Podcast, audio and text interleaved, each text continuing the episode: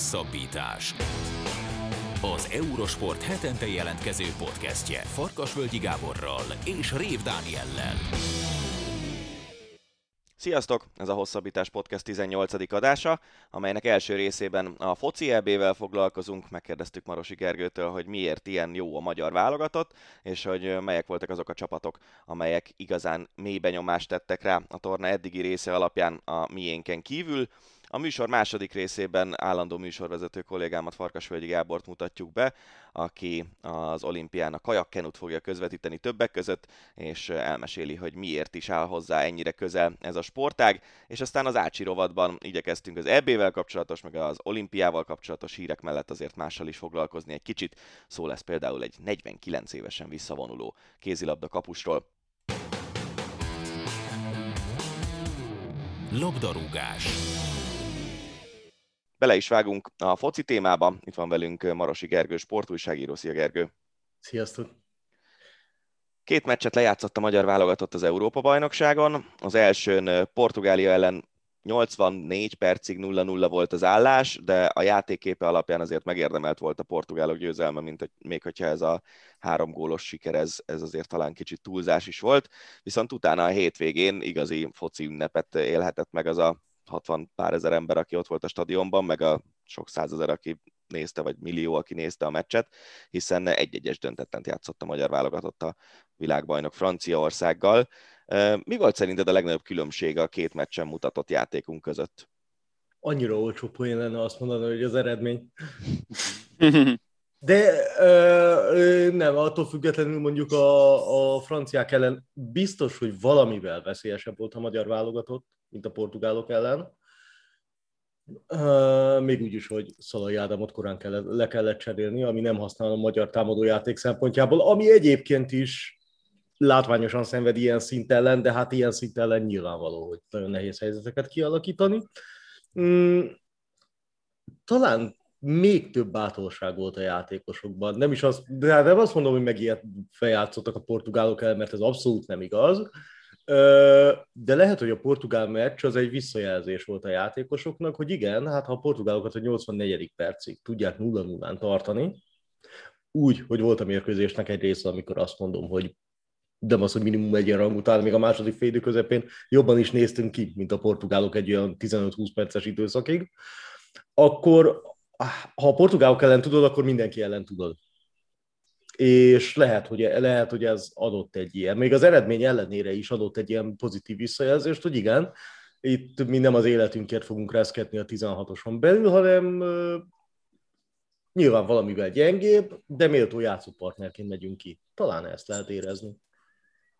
Amikor a legutóbbi adásban elkezdtük elemezni a magyar labdarúgó válogatottat, és összehasonlítottuk a legutóbbi Európa bajnokságon részt vett csapattal, akkor azt mondtad, hogy ha egyéniségekben, egyénekben nem is erősebb, de csapatként, ha nagybetű szót, mint csapat vizsgáljuk, akkor, akkor jobb a rossziféle válogatott a, az előző Európa bajnokságon látottakkal. Mégis én úgy érzem, és ezt már sokszor mondtuk, és mondtam, hogy ebben a csapatban többek között az is nagyon szerethető, hogy já, meri játszani a focit hogy nem bunkerfocit játszik, hanem megmeri csinálni a cselt, hogy kombinatív játékot játszunk olykor, és ilyet nagyon régen nem láttunk.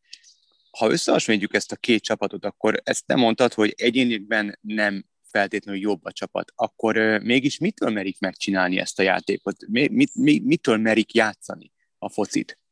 Szerintem én még nem láttam olyan magyar válogatottat, ami ennyire komfortos volt azzal a játékkal és játékstílussal, amit játszatni akarnak vele. Tehát ez szerintem a legnagyobb dicséret Márko Rosszinak meg a stábjának, uh-huh.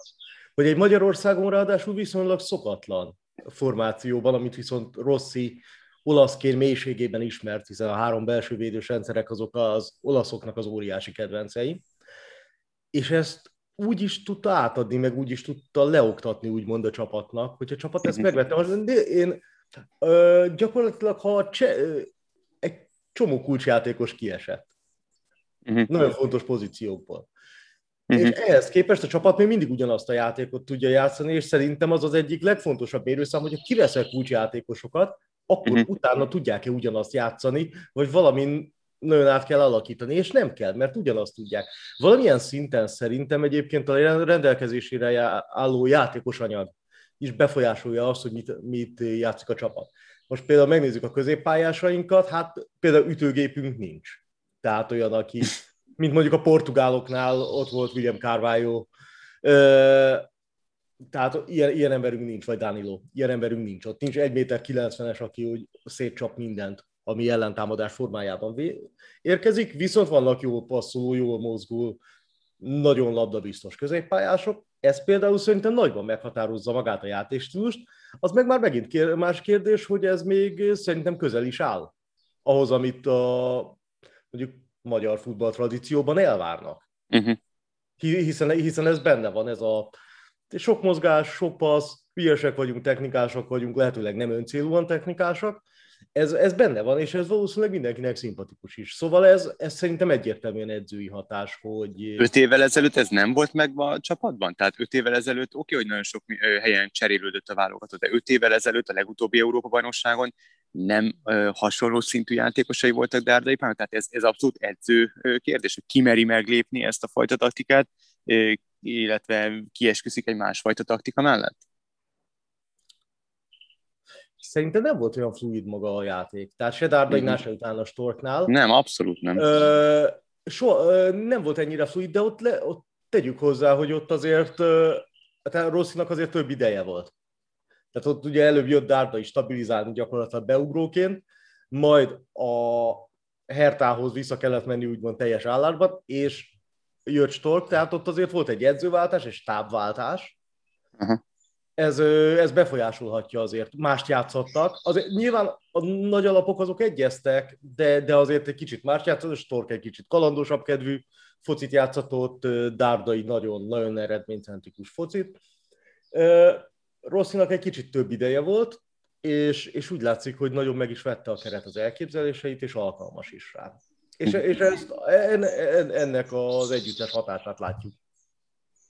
Ami nekem nagyon tetszik ebben a keretben, meg csapatban, hogy Rossi olyan posztokat talál játékosoknak, amikre egyébként nem nagyon gondolunk, hogy az adott játékos hol bevethető. És hát nyilván, ha te olcsó poénnak mondtad azt, hogy az eredmény, de Fiola Attillát felhozni nyilván a legolcsó poén. De soha, én, én, nem emlékszem rá, hogy ő bármilyen másik csapatban játszott bal hátvédet. Általában néha, ugye... Fe, néha Fehérvárban szokott, de... De kényszerből a... leginkább, nem? Hát ott is leginkább azért, mert éppen nem volt más, tehát Igen. ott is ugye, ugye a természetes választás ide mondjuk hangja lenne, aki sérült, és nem lehet ott a keretben sem. Vagy akkor, mondjuk, aki MB2-es játékos, és MB2, nem hívja be. MB2, így van, MB2-ből nem hívja be, vagy Szalai Attila, aki viszont hasznosabb egy bejebb a védelemben, tehát ezért nem játszik ott kint a szélen. És akkor hát Fiola olyan, mint a tényleg ő is ilyen svájci bicska jellegű, tehát bárhova rakod a védelemben azért eljátszik. Na most, hogy arra az égvilágon senki nem számított hogy Fiola Attila góljával fogunk Franciaország ellen vezetni. Ez annyira, tehát ha ezt mondja nekem valaki, akkor azt mondom, hogy Gulácsi előbb lő gólt mint Fiola. Tehát elképzelhető. És ahhoz képest az egész félidőben ö, gyakorlatilag Fiolának az előreindulásai jelentették az egyik legjobb veszélyt, mert Pavár állandóan bajban volt főleg Salaival és Fiolával. Én azt gondoltam, hogy Pavár nem éri meg a 90 percet ezen a meccsen, mert hogy állandóan fölrugdosta a magyarokat, azt hiszem a másodiknál megkapta a sárgáját, és utána volt még kettő, és aztán ha lehet, lehet, lehet, hogyha lett volna még egy harmadik, akkor megkapja a másodikat hát is. És, és, és a gól is egyértelműen az ővé volt, a gól is egyértelműen az ővé volt, mert eltévedt. Gyakorlatilag nem ment oda Fiolához, és így megállt félúton, és amire visszafordult, addigra már Fiola előtte volt. Pedig azért valljuk be, hogy még a másik oldalon Négo nem is tudom, 33 valamennyivel sprintelt, ami az egyik leggyorsabb volt egyik az elbén. Azért Fiola nem biztos, hogy a Ö, tehát ez, én, én, nem az a villám nem, nem, nem, az, nem, az, nem az éves Carl Lewis emlékverseny első számú esélyese. Most ezt, ezzel nem azt mondom, hogy lassú, mert Fiola tudna dogni, de, de nyilvánvalóan, hogyha azonos helyzetből indulnának, jó kérdés, hogy le tudná elfutni. Pavár elnézte, Fiola meg gyönyörűen megcsinálta. Ez az, és nem is tudom, tehát a, a gólöröm mellett, tehát ez a teljes hitetlenkedés volt. Pont a, a mögött, a kapu mögött voltam, amiben a gól volt. És mindenki arcán a teljes hitetlenkedés, hogy ez tényleg Fiola volt. És hát tényleg Fiola volt. Hát figyelj, nem, mi nem vagyunk a Balatonon, amikor ezt a podcastet vesszük, és pont a strandon ebédeltünk, és néztük a, a meccset, és azon a tévén, ahol mi néztünk, még nem volt gól, de a mögöttünk ülő, a másik büfében, a tévében gól volt, úgyhogy az egész csapat felpattant, de ott körülbelül egy ilyen 40 ember átrohant a másik büfébe, hangrobbanás, kisvártatva egy 20 perccel később a 9 hónapos terhes sógornőm lecaplatott a strandra, hogy éreztétek, mint a földrengés, földrengés lett volna, valami hang, mert hát nyilván nincs otthon a focima, valami hangorkán volt, mi lehetett az? És akkor magyaráztuk el neki, hogy hát vezetünk Franciaország ellen. Elképesztő mi volt ott, föl kellett volna vennem, hihetetlen. Azt én is, sajn, azt én is sajnálom, de hát nem, nem látja az ember előre, mert nem olyan, nem, nem olyan szituáció volt, hirtelen alakult ki. Azért kíváncsi lettem volna, hogy hány decibelt mér a decibelmérő. A, a golnál, mi volt. Az, az, hogy gyakorlatilag itt voltunk most kb. másfél évig nagyjából csendben, tehát én nem tudom, 2020 márciusában voltam egy, vagy február legvégén voltam egy koncerten, és azóta kb. semmi, amin ennyi ember volt, és az volt az érzésem, és ez én teljesen furcsa, hogy el lehet szokni tőle, hogy a stadionban szinte túl sok az inger. Mi ez az elképesztő zaj? Az óriási tombolás. Na most, és akkor ez a gólnál, és mellettünk egy apuka volt a két kisgyerekével, hát a két kisgyerekével hatalmas szemekkel nézett, hogy úristen, itt mi van. De most belegondolok nekik mondjuk meg milyen jó, hogy lehet, hogy nekik ez az első élményük a magyar válogatott volt. Nekem az volt, hogy kimentünk egy Magyarország Máltára, 5000-en voltak a Népstadionban nagyjából, és egy-egyes döntetlen sikerült elérni a világhírú Máltai csapat ellen. Na most erre mi érted, nekünk ez volt Ott a is volt hangolkán, gondolom, igen, és, más igen, és ennél, ennél, ennél lett sokkal rosszabb később. Tehát ahhoz képest mondjuk ezt látni egy teltházas a Puskás arénában azért egy viszonylag jobb kezdés. Le, magasan van a lész nekik. Nagyon remélem, hogy a, azok a gyerekek, akik mostanában nőnek föl, és most uh, kezdenek hozzászokni ahhoz, hogy vannak válogatott foci meccsek, azok nem úgy élik le az életüket, mint mi, hogy 30 éven keresztül nem volt világverseny, és tényleg hát én az elsőre emlékszem, mert egy éves voltam, a következő meg már ott voltam, mert úgy éreztem, hogy kihagyhatatlan lehetőség az életemben sportrajongóként az, hogy, hogy lehet, hogy egyszer megyünk az Európa bajnokságra. Így van. Én úgy gondolom, hogy, hogy, hogy ez, egy, ez egy folyamat most már, én nem tudom elképzelni, hogy oké, lehet, hogy a világbajnokságra nem jutunk ki, de, de most már én úgy gondolom, és nyilvánvalóan az optimizmus beszél belőlem, hogy több világeseményre jutunk ki innentől kezdve, hát öt évvel ezelőttre számolom az innentől kezdvét, mint amelyre nem jutunk ki. Ez szerintem, Aztán... nem is az optimizmus, szerintem nem is az optimizmus, hanem ez közelebb van a realizmus. Mm. Tehát mondjuk egy 24-esre emelt Európa bajnoki mezőnyben, szerintem azért a magyar futball valahol a környékén lesz. Uh-huh. Most vagy uh-huh. pontban lesz, vagy nem, de jobbak az esélyei, mint korábban mondjuk egy 16-os rendezésnél. Így van, így van. Nyilván jobb a háttér, Eve az, az, Meg a VB létszámot is növelni akarják, úgyhogy az is elképzelhető, hogy oda akarják, igen. lesz kijutni. Igen, azért örülnék nagyon, hogyha sikerülnek kijutni a VB-re, mert az még egy ilyen egyértelmű fej, fejlődés jel lenne, mert az azért jóval nehezebb jelen pillanatban, mint az Európa bajnokságra kijutni ahol azért nem is tudom, 50, 55 csapat van Európában most éppen. Azt hiszem, azért abban 24, abba, abba 24 ott van, tehát nem akkor a világbajnokságon kőkemény. Igen, azért és azért az... Tizenvalahány európaiban benne lenni. Amikor jönnek a szép sikerek, akkor mindig hajlamosak vagyunk elfelejteni azt, hogy mi az előzmény, de hát őt 87. percben Izland vezetett egy nullra azon a meccsen, amin eldőlt az, hogy kijutunk erre az Európa-bajnokságra, vagy nem. És aztán... Nem, múlott, nem múlott sokat. Nem múlott sokon, nem nagyon nem múlott sokon. De most meg itt úgy ünnepeljük magunkat, mint hogyha már a franciákkal egyenrangú partner lennénk mindig minden körülmények között. Ami nem, való, ami nem valószínű, hogy igaz, de ugyanakkor meg Ugyanakkor meg szerintem senki nem mondta, tehát nyilván franciák persze jobbak voltak játékban, több helyzetük volt, stb.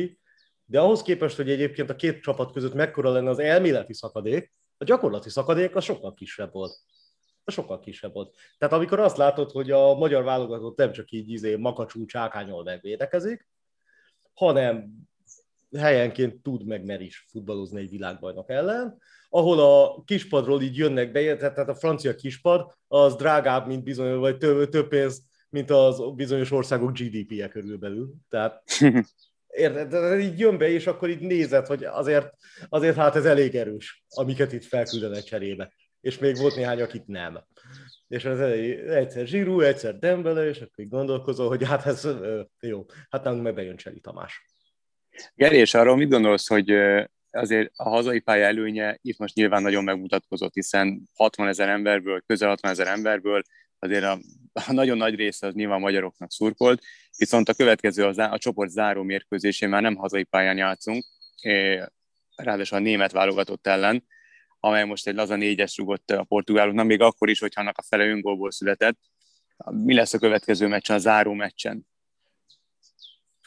Ja, az már önmagában elég jó, hogy arról lehet beszélni, hogy ha a magyar válogatott azt a meccset megnyeri, akkor tovább jut. Tehát erre azért, erre, erre azért nem biztos, hogy gondolt az ember eredetileg.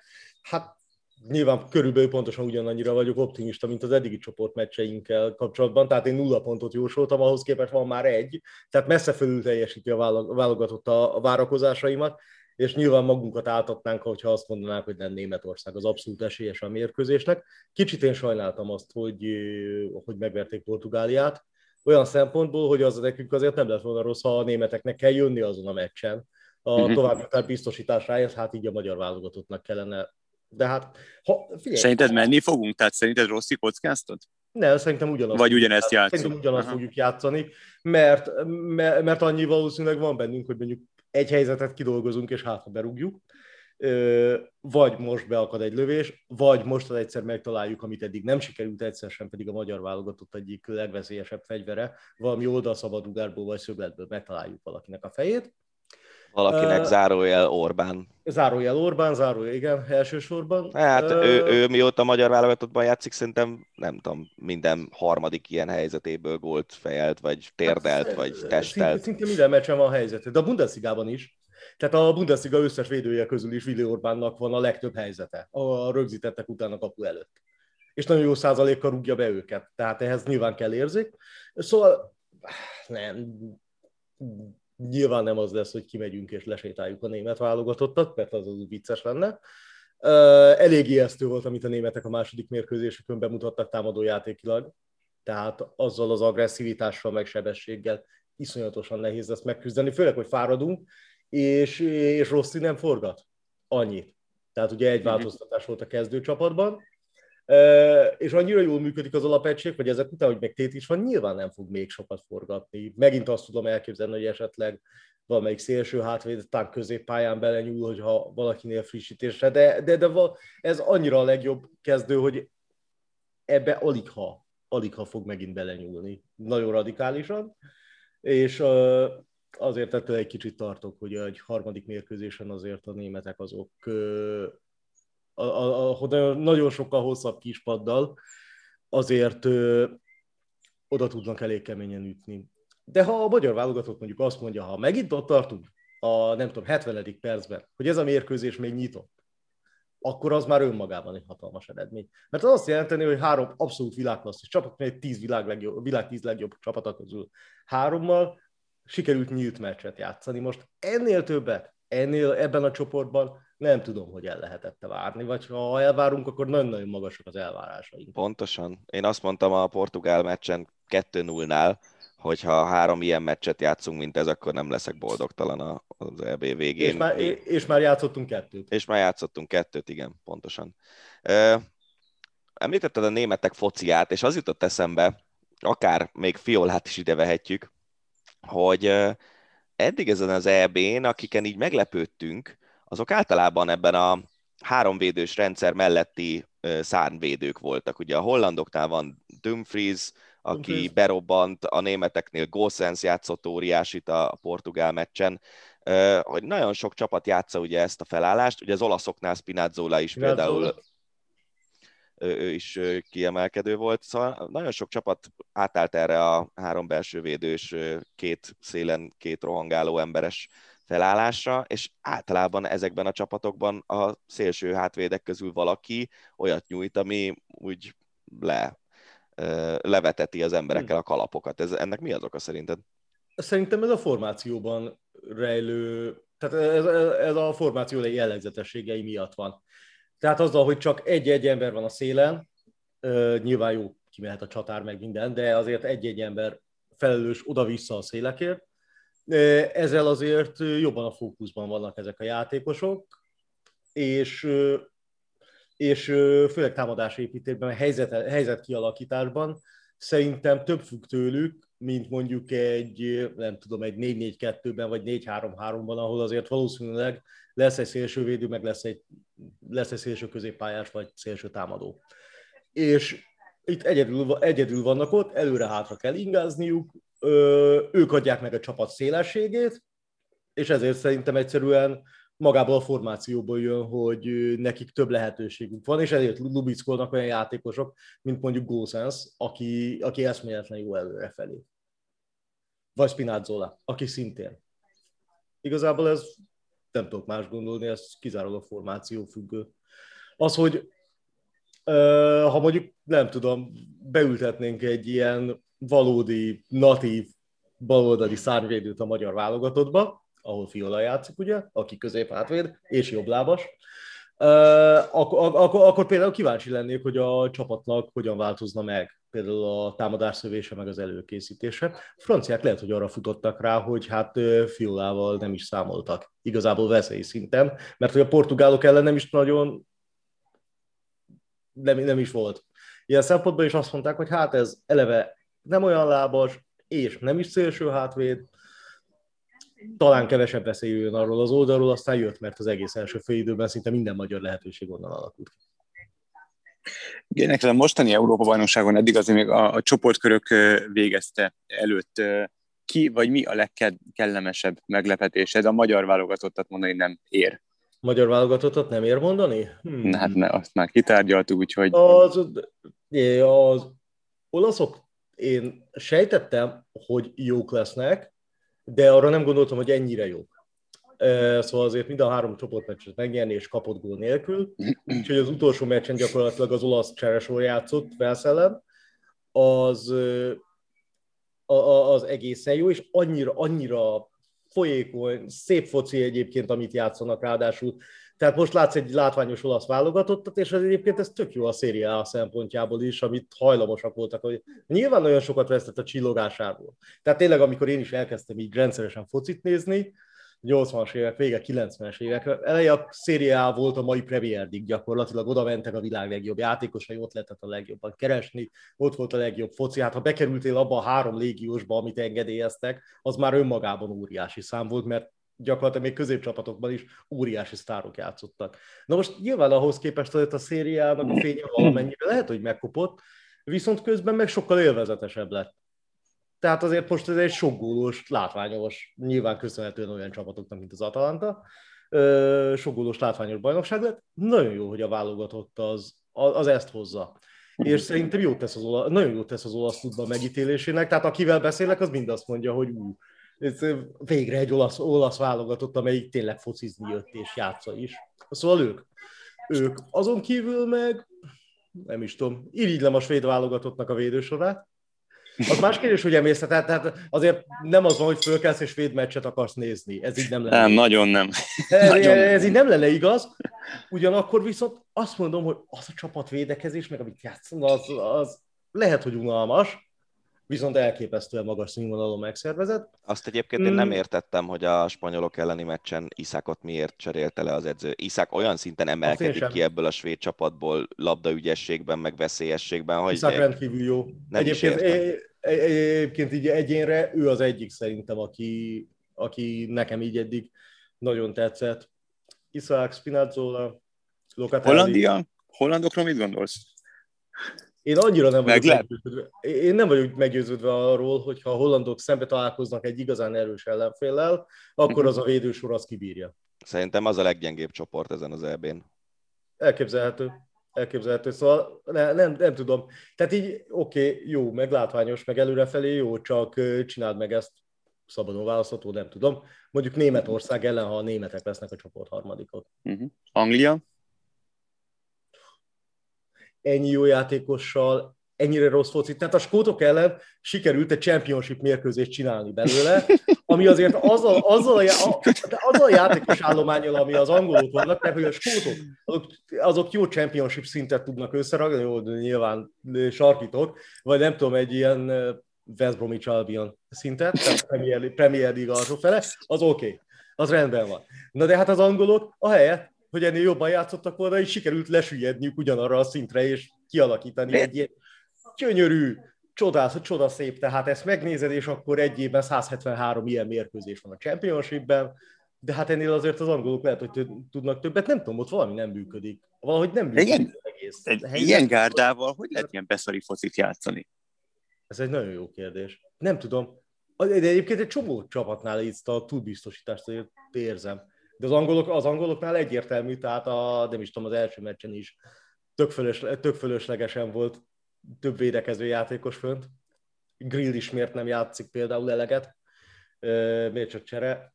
Nem is, a Sancho egy percet, Jadon Sancho egy percet nem játszott eddig. Nem, még szerintem sem. Az is, egy, az is egy ilyen elég luxus kategóriás húzás. Hát én nem tudom. Én nem tudom, és ugye Kén köré van építve a támadójáték, és nem működik. Tehát ez elég Nem, nagyon nem.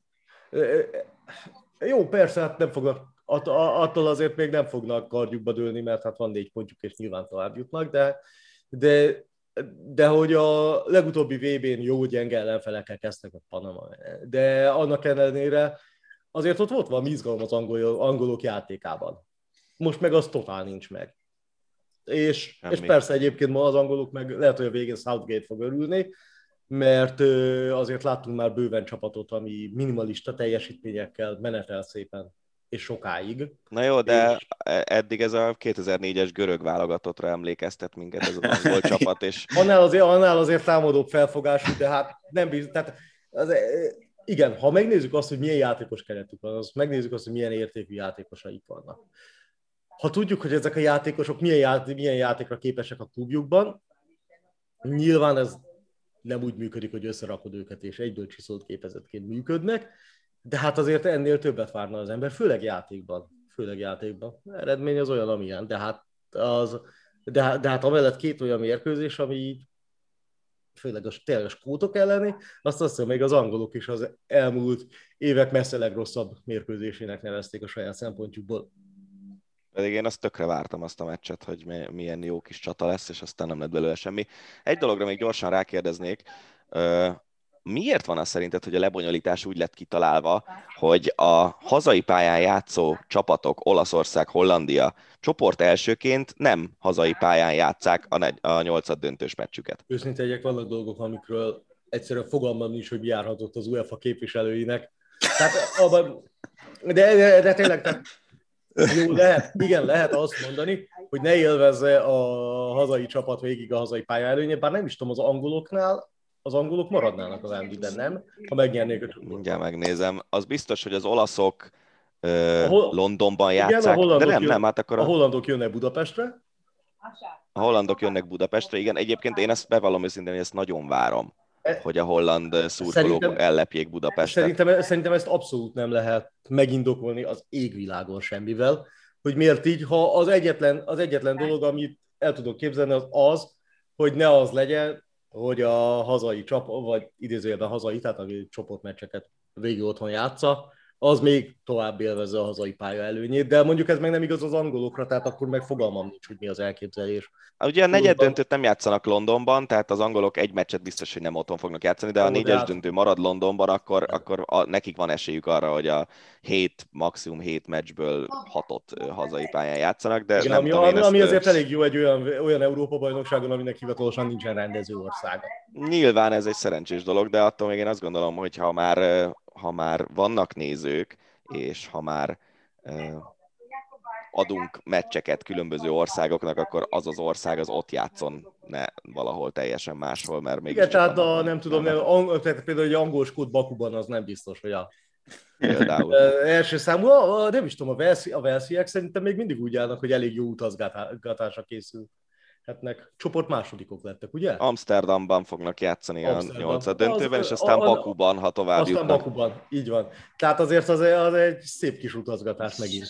Hát igen. Nem tudom, nem tudom, azért ez a, ez, ez a rendszer, ez egy csomó furcsasággal van teli, amit kialakítottak. Az biztos, hogy a 24-es EB, az ugye Németországban lesz, ha jól emlékszem. Az, Elvileg az, igen. az egy szerencsésebb történet lesz ilyen szempontból. Hát ö, szerintem, a, szerintem most már azért mindenki tudná értékelni az egyországos rendezés előnyeit, de hát annak idején ez a, ez a tipikusan jó ötletnek tűnt. Igen. De, de olyan szempontból nyilván tök jó ötlet, hogy ehhez nem feltétlenül kell új stadionokat építeni, meg nem egy országra esik rá. Legalábbis nem mindenhol. Nem mindenhol, igen. Igen. Igen De nem figyelj, a mindenhol. Németország 2024 is egy olyan torna lesz, amirehez nem kell túl sok új stadiont fölhúzni, úgyhogy nagyon nem, Igen. nem féltem őket. Ö, szó- Szóval ez egyébként, ez egyébként szerintem ilyen szinten trend, az más kérdés, hogy sikerült beleválasztani abba az Európa-bajnokságba, amit egy járványügyi helyzet ke- kellős közepén, vagy világjárvány kellős közepén sikerül lejátszani, tehát ez, e- e- ez, ez azért szép. De egyébként az jó pofa, hogy így ilyen és egyszer egyik ország, egyszer másik ország, ez van, valami elveszik, mert szerintem elveszik az, hogy amikor egy helyen van, akkor az tök jó, egy kicsit talán jobban megismered az országot, meg a helyszíneket, meg utána nézel. Így viszont ebben is van valami jó pofa, hogy mindenhol máson, mások az arcok, mások a stadionok, azért nem tudom. Ebben, ebben is van azért egy jó pofaság, hát a szurkolók nem tudom mennyire tudják értékelni.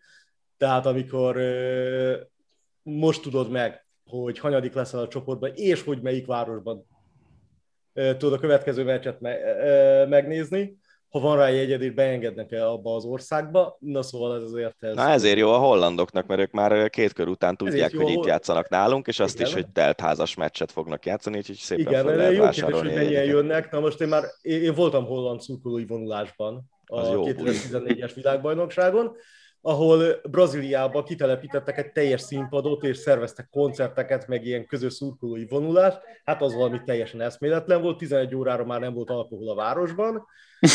Mármint délelőtt gondolom. Tehát délelőtt 11-ről beszélünk természetesen, tehát itt Salvador, Salvador gyönyörű, ilyen nagyon, ilyen nagyon gyarmati barokk, minden arany, és az aranyon is van még egy megdíszítés. Óvárosában ott volt nem tudom 15 ezer tomboló holland, és ez teljesen, tehát már reggel ö, 11-kor már kész volt mindenki. Elindult a szurkolói menet, valami egész elképesztő volt, de tényleg hihetetlen hangulatot. Tehát a helyiek, a braziloknak azért kell valamit villantani, hogy a bulizás az úgy feltűnő legyen. Salvadorban van, a, Salvadorban van az a karnevál, ami nagyobb, mint, mint a Riói. Tehát ez azért sokat elmond, a helyiek azért már láttak dolgokat, de azért elég nagy szemekkel nézték a hollandokat, akik elmentek, megverték öt spanyolokat, majd visszamentek az óvárosba, és az azóta feltöltött készleteket megint elpusztították. Na hát Tehát ezt egy- várjuk az, az, Budapesten. azért, azért viszonylag hangulatos szurkolótábor, de ugyanakkor tök jó, tehát abszolút nem, a, nem az ilyen izé, agresszív szurkolótáborok közé tartozik. Reméljük, nagyon- hogy ö, Nagyon-nagyon tényleg jó hangulatot lesz. teremtettek. Egyébként, ha már itt tartunk, akkor a franciákkal is azért meglepően sok ember jött. Igen, én Igen. előző este voltam a városban, és, és elég sok franciával Nö, lehetett nö, sok- összefutni, tök So, sokan voltak és hangosak, pedig a francia válogatott talán még nem is arról híres, hogy ennyire nagy lenne az utazó szurkolótábora. Lehet, hogy a Igen. világbajnokságos- világbajnokság megnyerése az általában segít azért az utazási kedv, utazási kedv fellendítésében. Igen. Gergő, köszönjük szépen ezúttal is a beszélgetést, és hogy rendelkezésünkre álltál. Köszönöm szépen a meghívást. Olimpia. Műsorunk második részében folytatjuk az olimpiai felvezető sorozatunkat, amelyben az Eurosport kommentátorai mutatkoznak be a kedves hallgatóknak, és ezúttal állandó műsorvezető társam Farkasvölgyi Gábor fog bemutatkozni kicsit jobban, mert hogy egy magyar szempontból kifejezetten fontos sportága kajakkenu kommentátora ő lesz az olimpián, és emellett még lesznek labdajátékok is, amik alatt lehet hallani majd a hangját. Kezdjük ott, hogy te ugye az Eurosporthoz, amikor 2006-ban ö, elkezdtünk ott dolgozni, akkor már kvázi ilyen tapasztalt sportmédiás munkásként kerültél, de meséld el, Léci, hogy ez hogy alakult, és hogy a kos, illetve a napkelte azok milyen emlékeket hagytak Hm. benned. Hát én úgy kerültem az Eurosportba, hogy nekem a Vörös Csabi az gyerekkori szomszédom, egymással szemben laktunk, és én akkor a napkeltében dolgoztam, ő pedig kezdő, hát szerintem tanonc volt az Eurosportban, járt be a Várhegyi Feriékhez, és mindig láttuk egymást, ő caplatott föl korán reggel, talán vagy késő este, én meg mentem hajnalok hajnalán, és, és hát mindig beszélgettünk, hogy fú, nagyon gája ez a, a pályakezdő tévések élete, és megígértük egymásnak, hogy ha majd valamelyikünk tudja a tutit, és lesz valami, valami tuti, akkor szólunk a másiknak. És én aztán napkeltében három évet lehúztam sportszerkesztőként, meg, meg hát ott belekóstoltam igazából mindenbe, külpolitikai hírszerkesztőként, szerkesztésbe, riporterkedésbe, vágásba, nagyon komoly iskola volt, meg nagyon sok mindent láttam, tapasztaltam, és, és amúgy egy, egy, egy, egy tenger remek iskola volt, és, és kapukat nyitott meg, többek között az Eurosportnál is, ezt pont azt hiszem talán Csabi mesélte, hogy amikor az önéletrajzainkat nézték, akkor a Szabó Gábor átfutotta az enyémet is, és mondta, hogy fú, ez három évet volt a napkelténél, akkor ennek, ennek fát lehet vágni a hátán. Úgyhogy ez a három év ez tényleg nagyon jó volt, de egy ösztöndíjnak köszönhetően 2003-ban elmentem Amerikába, és, és amikor visszajöttem, akkor igazából semmi ilyen médiás munka nem volt. Én azt gondoltam, hogy itt a vörös szűnyeg várt, aztán, aztán marhára nem. És, Ez milyen ösztöndíj volt? Ez egy televíziós ösztöndíj volt. Um, de nagyon sokat beszélgetünk arról, hogy valószínűleg az, a, a, a CIA indította annak idején, hogy a világ minden tájáról bevonzották a, a, a televíziós szakembereket. Én nekem az volt a szerencsém, hogy közöm nem lett volna ehhez, és nem kaphattam volna meg. Az volt a szerencsém, hogy akkoriban Nancy Goodman Brinker volt az amerikai nagykövet, és helyzeti jelenében voltam, mert én korábban voltam már kint egy évet, és egész jól megtanultam angolul, a napkeltében pedig senki nem tudott olyan szinten angolul, hogy az akkori nagykövettel interjút készíthessen, úgyhogy a Gyárfás Tamás engem küldött el természetesen előre megírt kérdésekkel, hogy nehogy valami baromságot kérdezzek. és, és ott ennek ellenére jó benyomást keltettem a nagykövet asszonyba, illetve a sajtósába, aki egy idősödő hölgy volt, aki nagyon kedves volt velem, és egyszer odajött hozzám, és megkérdezte, hogy honnan tanultam meg ilyen jól angolul, és meséltem, hogy ki voltam Amerikában, és, és valamire elsütöttem, hogy minden vágyam, hogy visszakerül, visszajussak oda, amúgy tényleg az volt, és mondta, hogy hát van egy ilyen ösztöndi, miért nem próbálunk meg, adjam be a pályázatot. És egy ilyen halál egyszerű pályázat volt, igazából lényegében csak papírokat kellett kitöltögetni, és megkaptam ezt a, a, a pályázatot, és igazából ez egy három hetes tanulmányi ösztöndi volt, számos televíziós csatornához vittek el minket, és beutaztatták velünk az Egyesült Államokat, különböző előadásokon kellett részt vennünk, és ez nem sokkal a, a terrortámadás után volt, tehát ott azért nagyon komolyan kikérték a véleményünket, és, és meginterjú voltak minket különböző kérdésekben, tehát egy picit ilyen, ilyen, ilyen átvilágítás feelingje volt az egész dolognak, és nekem a nagybátyám kinélnek Amerikában, és én igazából már azzal a tudattal mentem ki akkor az ösztöndíjra, hogy ha letelik a három hét, akkor, akkor visszautazom hozzájuk, és kint maradok, és akkor haza sem jövök. Aztán az élet úgy hozta, hogy végül csak haza kellett jönni, és ennek ellenére egy relatíve hosszú időt kint tölthettem. Amikor visszajöttem, nem volt semmiféle munkalehetőség, és anélkül, hogy bőlére eresztném, a Csabi szólt, hogy indul az Eurosport 2. Én föl sem voltam iratkozva fórumra. Én néztem az Eurosport műsorét, nagyon szerettem a, a gól összefoglalókat, a teniszt, rengeteg ilyet néztem, de, de nem iratkoztam föl én ilyen fórumokra, meg levelező listán, stb. És a Csabi szólt, hogy indul az Eurosport 2, és ha, ha akarom a tutit, és rögtön pénzt akarok keresni, én, én a, a többieknél úgy, úgy általában idős, azért úgy idősebb vagyok, és, és akkor már külön éltem, már nem akartam a szüleimtől függni anyagilag, így is elég sokat investáltak az én pályafutásomban, hogy akkor jelentkezzek híradósnak, newsosnak, mert hogy indult az Eurosport 2-vel a news is. És akkor, hát, ahogy téged is sok száz ember közül szerencsére beválogattak, elkezdődött a news, meg különböző lehetőségek, és akkor én végül is a golfra, meg a newsra, később a snookerre kerültem, annak, annak ellenére, hogy volt kajakos előéletem, így, így kezdődött az Eurosport, és én a kost azt már akkor kezdtem el, amikor már az Eurosportban jártam, mert szerettem volna mindenképp, hogy legyen valamiféle papírom erről az egész televíziós, televíziószásos dologról, mert én amúgy idegenforgalmat tanultam annak idején. Úgyhogy én ilyen iskolába jártam, itt abszolút nem volt semmiféle papírom. És úgy gondoltam, hogy kell, hogy legyen. Valamiért ezt, a, ezt, ezt úgy éreztem, hogy muszáj, hogy legyen televíziós papírom. Az egy érdekes dolog, hogy az Eurosportnál szerintem csupa olyan dolgozik, akinek nincsen olyan végzettsége, ami egyébként valami média, uh-huh. vagy kommunikáció, vagy ilyesmi. A testnevelő tanároktól elkezdve uh-huh. informatikusokig. Na de ez egy mellékszál. Mondtad, hogy volt kajakos múltad, viszont azért viszonylag sok idő telt el a, az eurosportos pályafutásod kezdete és a között, hogy kajakkenut kezdtél el közvetíteni. a kajakos múlt az hogy nézett ki, mennyire volt komoly, mert azért azt tudjuk, hogy ez az a sportág, ahol a magyar utánpótlásból, aki kikerül felnőtt sportolóvá, az, az szinte majd nem biztos, hogy, hogy európai, Európa bajnoki döntőt tudna mondjuk evezni, vagy, vagy világbajnokságon mm. akár döntőt tudna evezni. Neked meddig tartott ez a pályafutás, és kikkel mentél együtt, akik azóta ismertek lettek? Hát én, én olyan, hát 8-9 éves koromban kezdtem, 9, inkább 9 éves koromban kezdtem.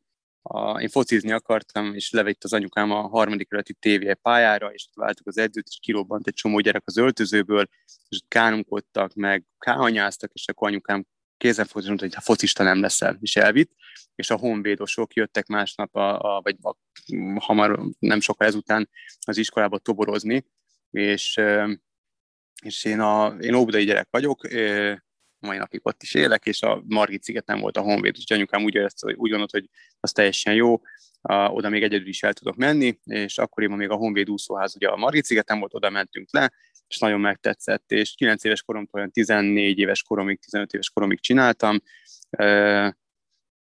nem voltam igazából egyéniben soha tehetséges, és nem értem el különösebb sikereket egyéniben, csapathajóban használtak, párosban, négyesben.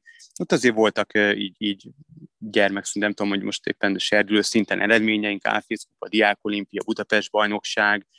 A korosztályomban voltak nálam 78-as vagyok, voltak nálam jobbak, de azért mentem annyira, hogy, hogy kaptam melegítőt, honvédos melegítőt, vagy, vagy volt hajóm, ami nagyon szigorú belső szabályok szerint zajlott, aki jobb időt ment abban a korosztályban, az elvette a másiktól a hajóját, ilyen egyszerű volt. Tehát ez nem saját hajó volt, hanem ez, ez egy ez hajója kicsit volt. Ilyen, kicsit ilyen, hogy mondjam, és, elég gyilkosan hangzik.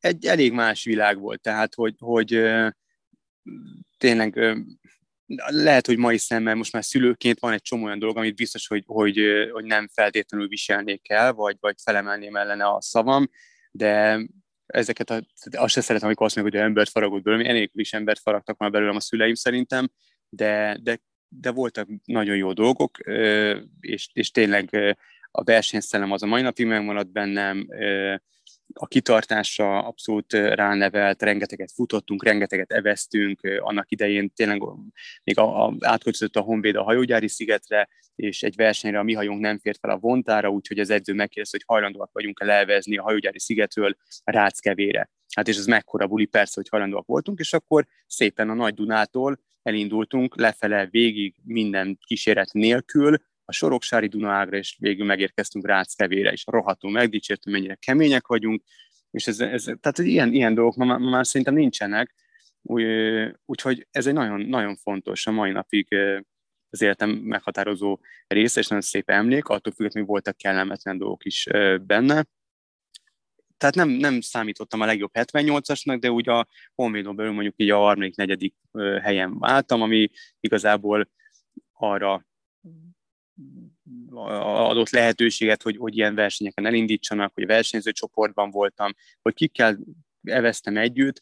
A korosztályomban volt például Kammerer Zoltán, de ő nem honvédos volt, de már akkor legendás volt, ahogy ment, versenyeket utcahosszal nyert előttünk, akkor Horváth Gábor honvédos volt például, aki, aki később olimpiai bajnok lett, ma pedig a, a Honvédnak a szakosztályigazgatója, hát őket láttuk, és hát gondolom, kisgyerekként ilyen hegyomlás góliátokat nézni, ahogy húzockodnak, súlyt emelnek, eveznek, hogy megemelkedik a hajó eleje, és, és szedik a Dunát, tehát elképesztő motiváló volt.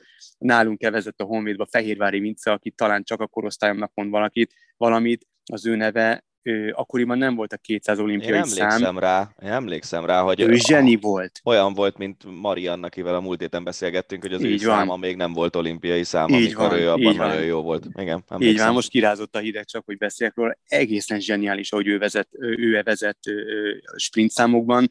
Tehát ilyen, ilyen emberekkel eveztem, hát nem eveztem együtt, ilyen embereket láttam a Honvéd vízitelepén, elképesztő motiváló volt. És akkor ez 14-15 éves koromban ez, ez megszakadt, mert annyira nem voltam tehetséges, hogy a szüleim mindent egy, egy lapra feltéve nyomják a kajakot, és az anyukám miután pedagógus, ő úgy gondolta, hogy muszáj, hogy inkább egy, egy erős gimnáziumot, középiskolát választunk, ráadásul akkor ők nyolcadik után engem kiküldtek Amerikába egy évre. És Clevelandben nem olyan erős a kajakken, úgyhogy ott a kajakken, Azt mondod? igen, a kajakken pályafutás volt, vége szakadt, és aztán amikor visszajöttem, meg, meg még később itt így elmentünk túrázgatni maximum, de, de most nemrég vettem egy, egy, egy, egy versenykajakot, és most, most megint nosztalgiázom, úgyhogy, úgyhogy ennyi igazából a kajakos pályafutás. Akkor és az Eurosport nem az... talált meg engem, mert úgy, készülsz az, még... az, bocs, úgy készülsz az olimpiára, hogy magad is vettél egy kajakot, és igyekszel test közelből megfigyelni Abszolút. versenyzőket? Abszolút. Abszolút, így van, így van. az Eurosporton meg elkerült a kajak, mert amikor ide kerültem, akkor, akkor a, a, egy ideig a Vörös Csabi csinálta, utána a Székely Dávid, és amikor a Dávid elment, akkor, akkor kaptam meg én. Meg közben még a Varga Ákos is volt, úgy emlékszem, legalábbis a Lehet, hogy egyszer kétszer. Igen, igen, igen, lehet. Igen, igen, igen, igen, igen, igen. Na és akkor, hogyha ráfordulunk kicsit a, a mostani olimpiára, vívásban, mint kiderült, nem lehet előre tippelni semmit, hogy a magyarok mit fognak majd csinálni. Mire számítasz a magyar kajakkenu csapattól, ahol ugye szerintem talán a legnagyobb az elvárás a világ összes kajakkenu csapata közül. Ugye 12 számot rendeznek síkvizen, és 12 számból mi az, amiben mondjuk azt mondanád, hogy, hogy biztos, hogy tobogós lesz a magyar hajó? Hát én a, a hölgyeknél, a lányoknál, a, ahol Kozák Danuta elindul, ott, ott én, én egyszerűen nem, nyilván nagyon nagy drukker vagyok, nem tudom elkezdeni el nyerjen érmet, anélkül, hogy bármiféle terhet pakolnék rájuk, de nagyon erősnek tűnik a párosan, nagyon erősnek tűnik a női négyes, hát Danuta ötszörös olimpiai bajnok, tehát egyesben sem lehet leírni, attól függetlenül az utóbbi pár évben azért komoly sérülések hátráltatták, bár most nagyon erősen tért vissza. Én, én meggyőződésem, hogy, vagy inkább úgy fogalmazom, hogy borzasztóan drukkolok az olimpián bemutatkozó női kenuban a magyar párosnak. Takács Kincs és nagyon, nagyon erős párost alkotnak. A férfiaknál nem tudom, ott új alakul a négyes, tehát azt nem tudom, hogy, hogy mennyi idejük marad úgy felkészülni, hogy, hogy, hogy éremre esélyesek legyenek, de abban mindig benne van. Um, meg hát ott van Kopasz Bálint, aki, aki egy zseni. Tehát az, az valami egészen elképesztő, hogy, hogy az a srác mit tud. Nem tudok jósolni, nem is szeretnék, nem is szeretnék igazából terhet pakolni rájuk, viszont abban azt kimerem jelenteni, hogy a legeredményesebb magyar sportág a kajakken lesz, és ők fogják hozni a legtöbb érmet szerintem. És ne feledkezzünk el, nem érem ér harcol, de először a Magyar Olimpiai sporták történetében kajakkenusz talomban is lesz magyar induló, kenusz talomban, Schmidt Júlia, és ez egy óriási dolog, akármennyire úgymond ajándékba kaptuk a kvótát, nyilván nem ajándékban, hanem korábbi eredményességi szempontok alapján, de, de ez egy nagyon nagy dolog szerintem, hogy egy ilyen sportában bemutatkozhat egy magyar versenyző, még akkor is, hogyha ő, ő nem ö, itt született Magyarországon, de ez, ez, ez mindenféleképpen egy nagyon jó lehetőség, hogy, hogy a magyar gyerekek akár megismerjék ezt a, ezt a sportágat, és, és akár kipróbálják magukat majd ne talántán ebben. Azt akarom kérdezni, ami lehet, hogy egy teljesen laikus dolog, mert én bevallottan nem értek a kajakkenúhoz, és elég régóta már nem is nézek olyan intenzitással, mint mondjuk nem tudom, 10-15 évvel ezelőtt még világbajnokságon is voltunk a családommal Szegeden, hogy Kopasz Bálintot mondtad, aki ugye a K1000 méteren az egyik legesélyesebb versenyzőnk. Őt csapathajóba miért nem nagyon ültetik be? Ha jól tudom, akkor ő csak egyesben szokott menni. Nem, most a négyesben, négyesben benne lesz. Aha, Na, hát és kipróbálta magát is válaszolja a, a kérdésemet. Igazából ő egy, hát, nem őszintén nem tudom, egy, egy teljesen más felfogásban készül és evez Bálint, ő egy ilyen magányos farkas, ő egyedül készül, ez nagyon érdekes, az anyukája, ő színben versenyez, az anyukája készíti föl, és ő, ő egyedül készül, és ezeket a sikereket ők úgy érték el, hogy van egy, van egy programjuk, van egy, van egy taktikájuk, egy, egy nagyon komolyan felépített munka, és, és végletekig precízen kiszámolva minden, és hát úgy tűnik, hogy ez, ez abszolút működik. Az, hogy csapatőben miért nem került be, Szerintem a csapat, hogy ez egy nagyon speciális műfaj, és nem mindig van az, hogy, tehát az nem mindig történik meg, hogy aki, aki jó egyéniben, az jó csapathajóban is, vagy fordítva.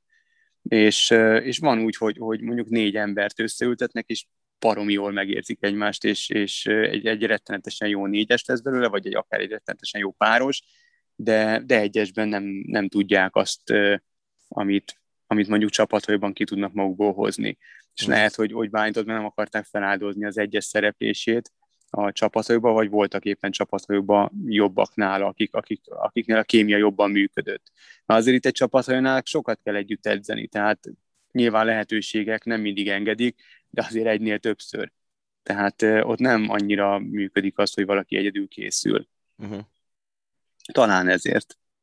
És neked mi a véleményed a programról? Mert ugye azt látjuk, hogy azzal, hogy ugye most megjelenik a női kenu, nyilván a, a többi szakágat úgymond, vagy a, a többi részét a kajakkenu sportnak egy kicsit visszavágták, és hát itt végignézve a programot azért az, hogy férfi kenuban van összesen kettő darab szám, egy egyes, meg egy páros.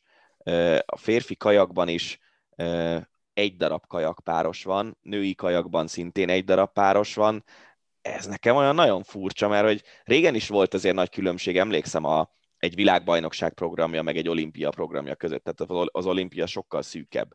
De hogy ha már ránézünk egy atlétikai világbajnokságra, vagy egy úszó világbajnokságra, az úszásban egy pár szám van, ami, ami nincsen az olimpián. Atlétikában szerintem nem is nagyon van olyan szám, ami az olimpián nincs. Kajakkenuban meg mondjuk a harmada körülbelül a, a VB programnak az olimpiai program. Hogy ez miért van, és hogy szerinted jó-e most ez az egyensúly, amit itt igyekeztek kialakítani a női és a férfi számok, illetve a kajak és a kenu között? Hát a női és a férfi számok között talán oké az egyensúly. Én, én azt nem értem, hogy, hogy a kenut ezt miért kell ennyire bántani. Tehát ezzel abszolút nem érik azt el, hogy a gyerekek, a fiatalok megismerik, megszeressék ezt a sportágat, és az egy nagyon látványos sport, és a kenuban mondjuk egy sprint szám szerintem elképesztő. A négyes kenú szintén elképesztő, azok annyira gyorsak, az olyan gyönyörű, annak ellenére, hogy én kajakoztam, én csak edzőtávolról próbáltuk ki a kenut, és megtérdelni alig bírtuk, de a négyes kenúnál szerintem csak a négyes kajak néz ki jobban. Ez zseniális, és nem értem, hogy miért vették ki. Megmondom, hogy az egészet nem értem, és néha úgy érzem, hogy hogy nem tudom, hogy ki diktál, de hogy a Kajakkenu Szövetség részéről a döntéshozók, vagy a vezető tisztségben lévők azok, akik egy gyengének tűnnek, mert mert nem, nem lehetne hagyni, még egyszer nem tudom mi a procedúra, de nem szabadna hagyni, hogy ilyen szinten megnyírválják ezt a sportágat, és nyilván elfogult vagyok, de, de ez egy közvetíthető sportág, ez, ez TV-kompatibilis ez a sportág, ez látványos, főleg a sprint számok, nem értem, hogy miért kell ennyire megnyírválni, és akkor a kenut egyszerűen ki fogják nyírni, hogyha ez így marad.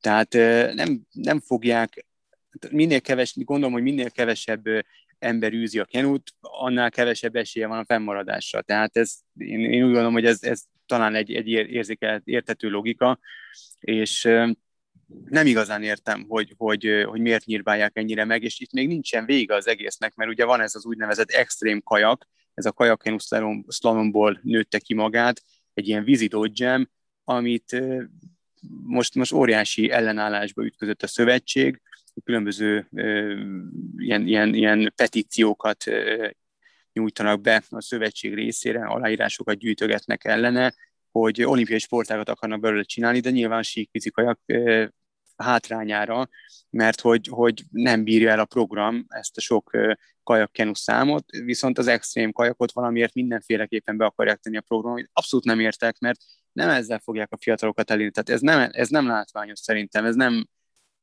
kimerem jelenteni, ez nem jó, és nagyon, nagyon sajnálom, hogy ezzel bárkit megbántok, aki, aki ezt űzi, de inkább az átjárás ez a kajakkenu szalomból van, tehát ők már amúgy is olimpiai résztvevők. Nem értem, tök értelmetlen szerintem főleg a, a még egyszer mondom, a síkvízi kajak kenu hátrányára, vagy, vagy Igen, tudom. és a két sportág... Kárára, nem, bocsánat, kárára. Két sportág azért nagyon más, tehát a slalom kajak és, és az extrém kajak nyilván ők, ők vannak rokonságban egymással, tehát Igen. maximum úgy tudnám elképzelni, hogy akkor a slalom kajakból vesznek ki számot, és úgy az, a helyet lesz extrém kajak, de hogy a síkvízinek mi köze ez, az egy furcsa dolog. Na igen, de abból meg már nem tudnak kivenni. Hát igen, igen. Egy dolgot akartam még kérdezni, mert hogy ugye a, a második számú sportágad úgymond az olimpián a 3x3-as kosárlabda lesz, ami egy bemutatkozó sport. Na és erről mesélj egy kicsit, hogy ez, ez milyen? Hát ez nagyon érdekes, nagyon érdekes, nagyon látványos. Nyilván vannak ebben a, ezzel a sporttal kapcsolatban is ö, ö, ellenlábasok, de nem tudom, én, én most nagyon, nyilván nagyon sokat néztem, és nekem nagyon tetszik, nagyon pörög. Nyilván akkor sokkal jobb lett volna, hogyha a női vagy a férfi válogatottunk kiút, és mindkettő borzasztóan közel járt a kiutáshoz, főleg a lányok, utolsó másodperces kosárral bukták el a tokiói részvételt. Nagyon sajnáltam őket, meg nagyon sajnáltam a férfiakat is. Nagyon látványos lesz. Én a kosárlabdát mindig is szerettem, sosem közvetítettem, ez tök érdekes, hogy, hogy ennek ellenére a, beosztottak rá, de de egy nagyon pörgős, nagyon látványos, nyilván a fiatalokat megcélzó sportág megint csak. Van egy pár olyan sportág, amelyet én egy kicsit így, így ilyen ferdeszemmel nézek, a, a, a bemutatkozó sportág, vagy a, a, a fiatal generációt megcélzó sportágak közül. Ez nem az. Nekem ez tetszik.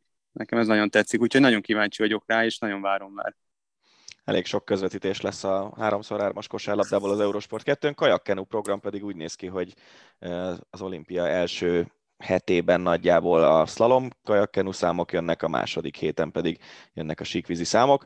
Maga sok sikert és jó Nagyon szépen sok, köszönöm. sok erőt a felkészüléshez.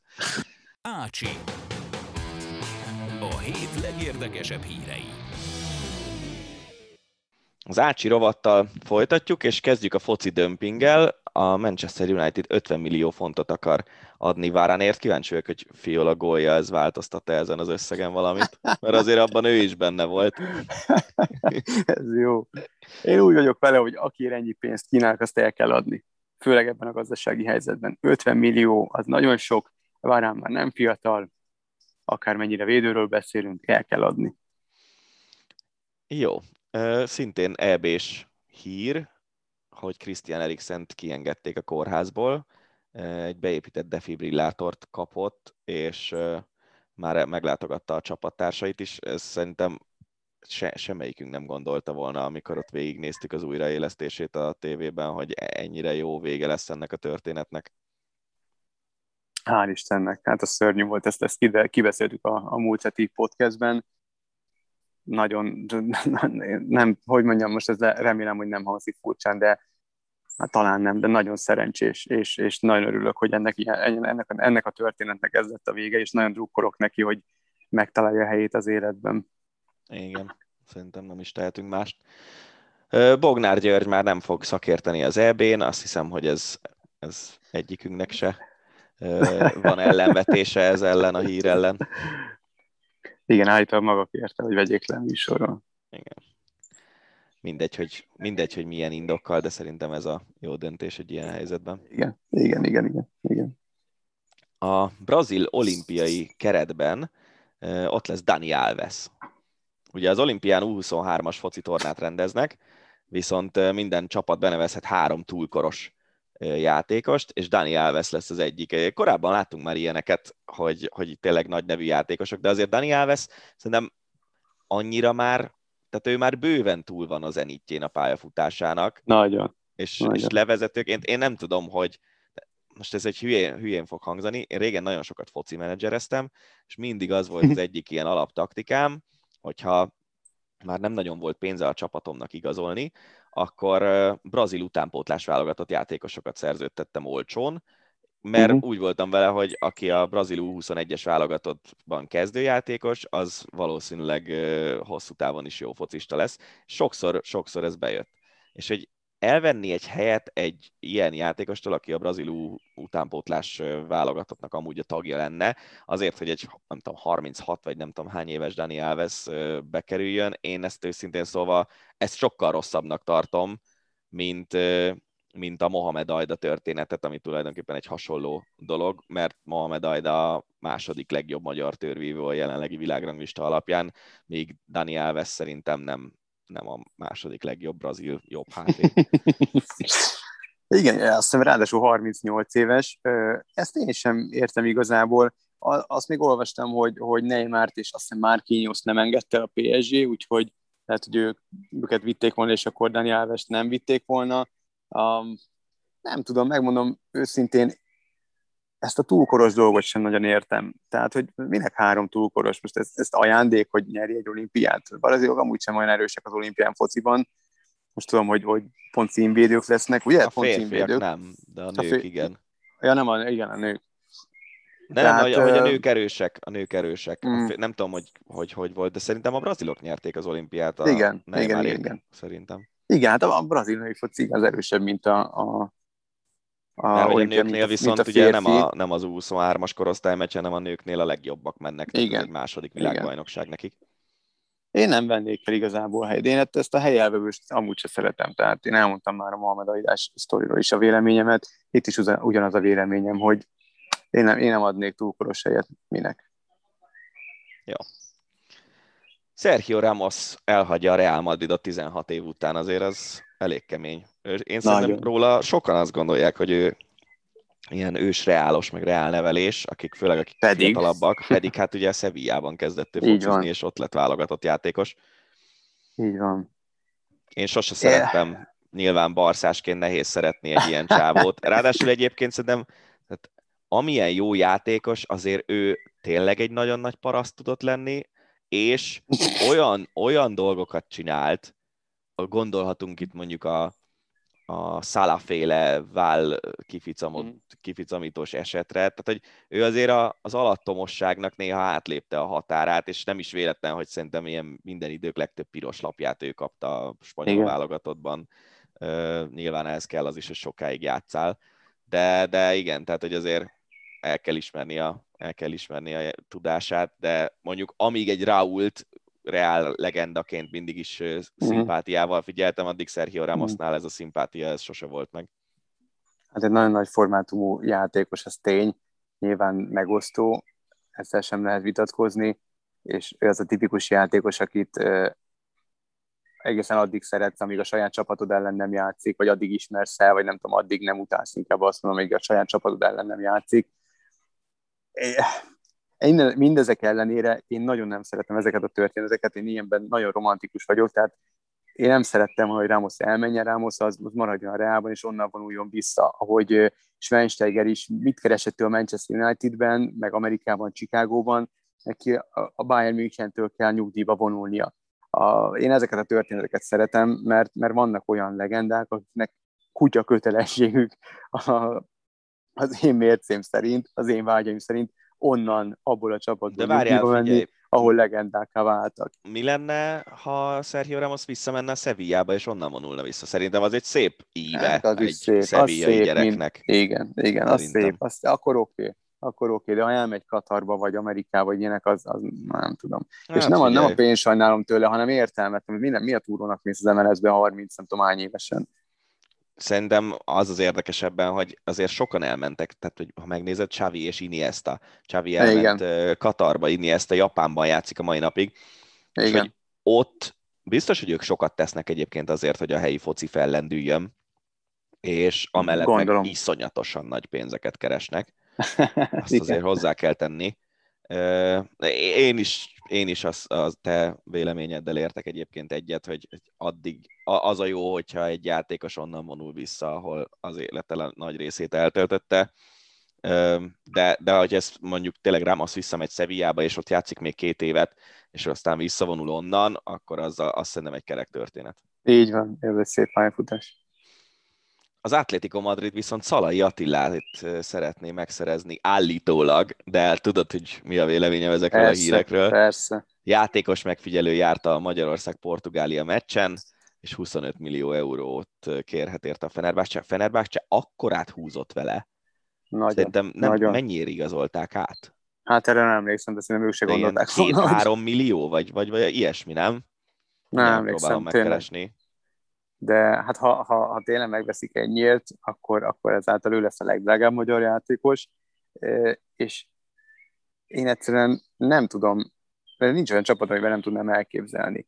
Tehát még Diego Simeone csapatában is szerintem baromi jó lenne, még egy ilyen vadállat edző alatt is, mert, mert annyira jó a srác. Nagyon. Én nagyon drukkolok neki. Én nagyon drukkolok neki, hogy ez, ez, ez a transfer létrejöjjön, vagy bármilyen transfer, ami ilyen volumenű, mert azért de én nem is tudom, hogy az Atletico az, az szerinted, mi, hogyha ugye, nyilván nem akarok méricskélni, és tök óriási dolog Szoboszai Dominiknak a, a, a Lipcsébe igazolása, de az Atletico az nagyobb csapat, mint a Lipcse. Történelmileg biztos? Nem tudom. Tehát, Ezt nem tudom ez talán a, a, a hova helyezed magyar transferek, magyar transferek rangsorába, ezt hova helyeznéd, amikor egy Atletico megvenne egy magyar játékost? Az, az abszolút top, Atletico, nem? Atletico szintű csapatban magyar játékos lehet, hogy utoljára az 50-es, 60-as években játszott. Így van, tehát hogy ez, ez, ez, ez, ez egy egészen történelmi dolog. Nem, szerintem, a, szerintem a Lipcse meg az Atletico Madrid nagyjából jelenleg hasonló szintű klubok, Viszont azért azt gondolom, hogy csak az Atletico épp a spanyol bajnok, ez uh-huh. az mhm. egyik. A másik meg az, hogy a Lipcse friss pénzen és Red Bull pénzen lett nagy klub. Más kérdés, hogy egyébként gyönyörűen föltették a Lipcsei klubot az egész klubmodelljüknek a csúcsára, hogy a, az Salzburg legjobbjait el tudnak menni Lipcsébe egy egyel magasabb szinten játszani, uh-huh. és, és ez gazdaságilag egyébként valószínűleg az egész cégcsoportnak ez, ez egy tök jó, tök jó dolog. Én azt hiszem, hogy, hogy, hogy én az Atletikot egy, egy polccal még azért följebb raknám a Lipcsénél. És az tényleg nagyon nagy dolog lenne. Egyébként most megnéztem, ha hihetünk a Transfermarktnak, akkor 2 milliót fizetett a Fener Szalai Attiláért, és most lehet, hogy 25, 25 lenne. Azért ez kemény. Nagyon, nagyon kemény. Na mindegy, majd meglátjuk, de annak, annak szerintem főleg egyébként eddig az EB két meccsén is jól játszott Szalai, és, és egy olyan csapatban, ami sokat védekezett. És én azt hiszem, hogy, hogy itt tényleg időkérdése, hogy, hogy hova, fog, hova fog igazolni, és valószínűleg 20 millió euró környékén. Ami, ami azért egyébként jól mutatja, hogy mennyire föl van fújva ez az egész futballpiac, mert hogyha abba belegondolunk, hogy azért Szalai Attila hányadik legjobb ballábas középhátvéd a világon? 20 nem tudok, te, te, nem, tudom, nem, tudom, mm. hogy, nem tudom, hogy hányan vannak előtte a rangsorban. De még hogyha kivesszük a ballábasságot, akkor viszont biztos, hogy nincs a világ 30 legjobb védője, belső védője között. De hogy egy ilyen játékosért is kifizetnek csapatok ké, bőven két számjegyű milliókat, azért az elég kemény. Igen.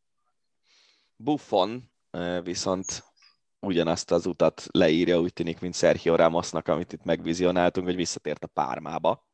Ez itt szép, ez egy együtt tudok élni abszolút, nem, mint ez bárkit érdekelne.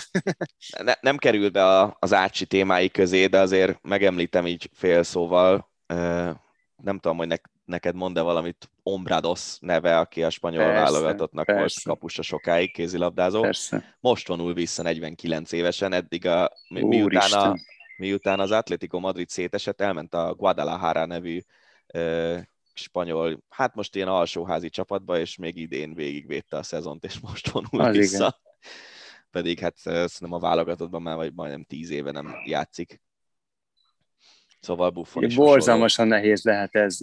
Nagyon sokszor így laikusok, még akik sportban, tehát mi, akik sportban dolgozunk, azok is így föl, fölteszik ezt a kérdést, hogy de minek, de miért nem vonul hmm. vissza, tudni kéne visszavonulni. El sem tudjuk képzelni, hogy ez mennyire nehéz lehet, hogy végig, végig csinálsz 20-30 évet, csak legyen 20, a legmagasabb szinten, hogy mennyire borzalmasan nehéz lehet elszakadni attól a közektől, mennyire, mennyire komoly félsz uralkodhat egy sportemberben, hogy kilép a civil életbe, abba az életbe, ahol egy másodpercet nem töltött el felnőttként, és azért valamilyen szinten egy védőburok vette körül, amíg, amíg spor, profi sportoló volt.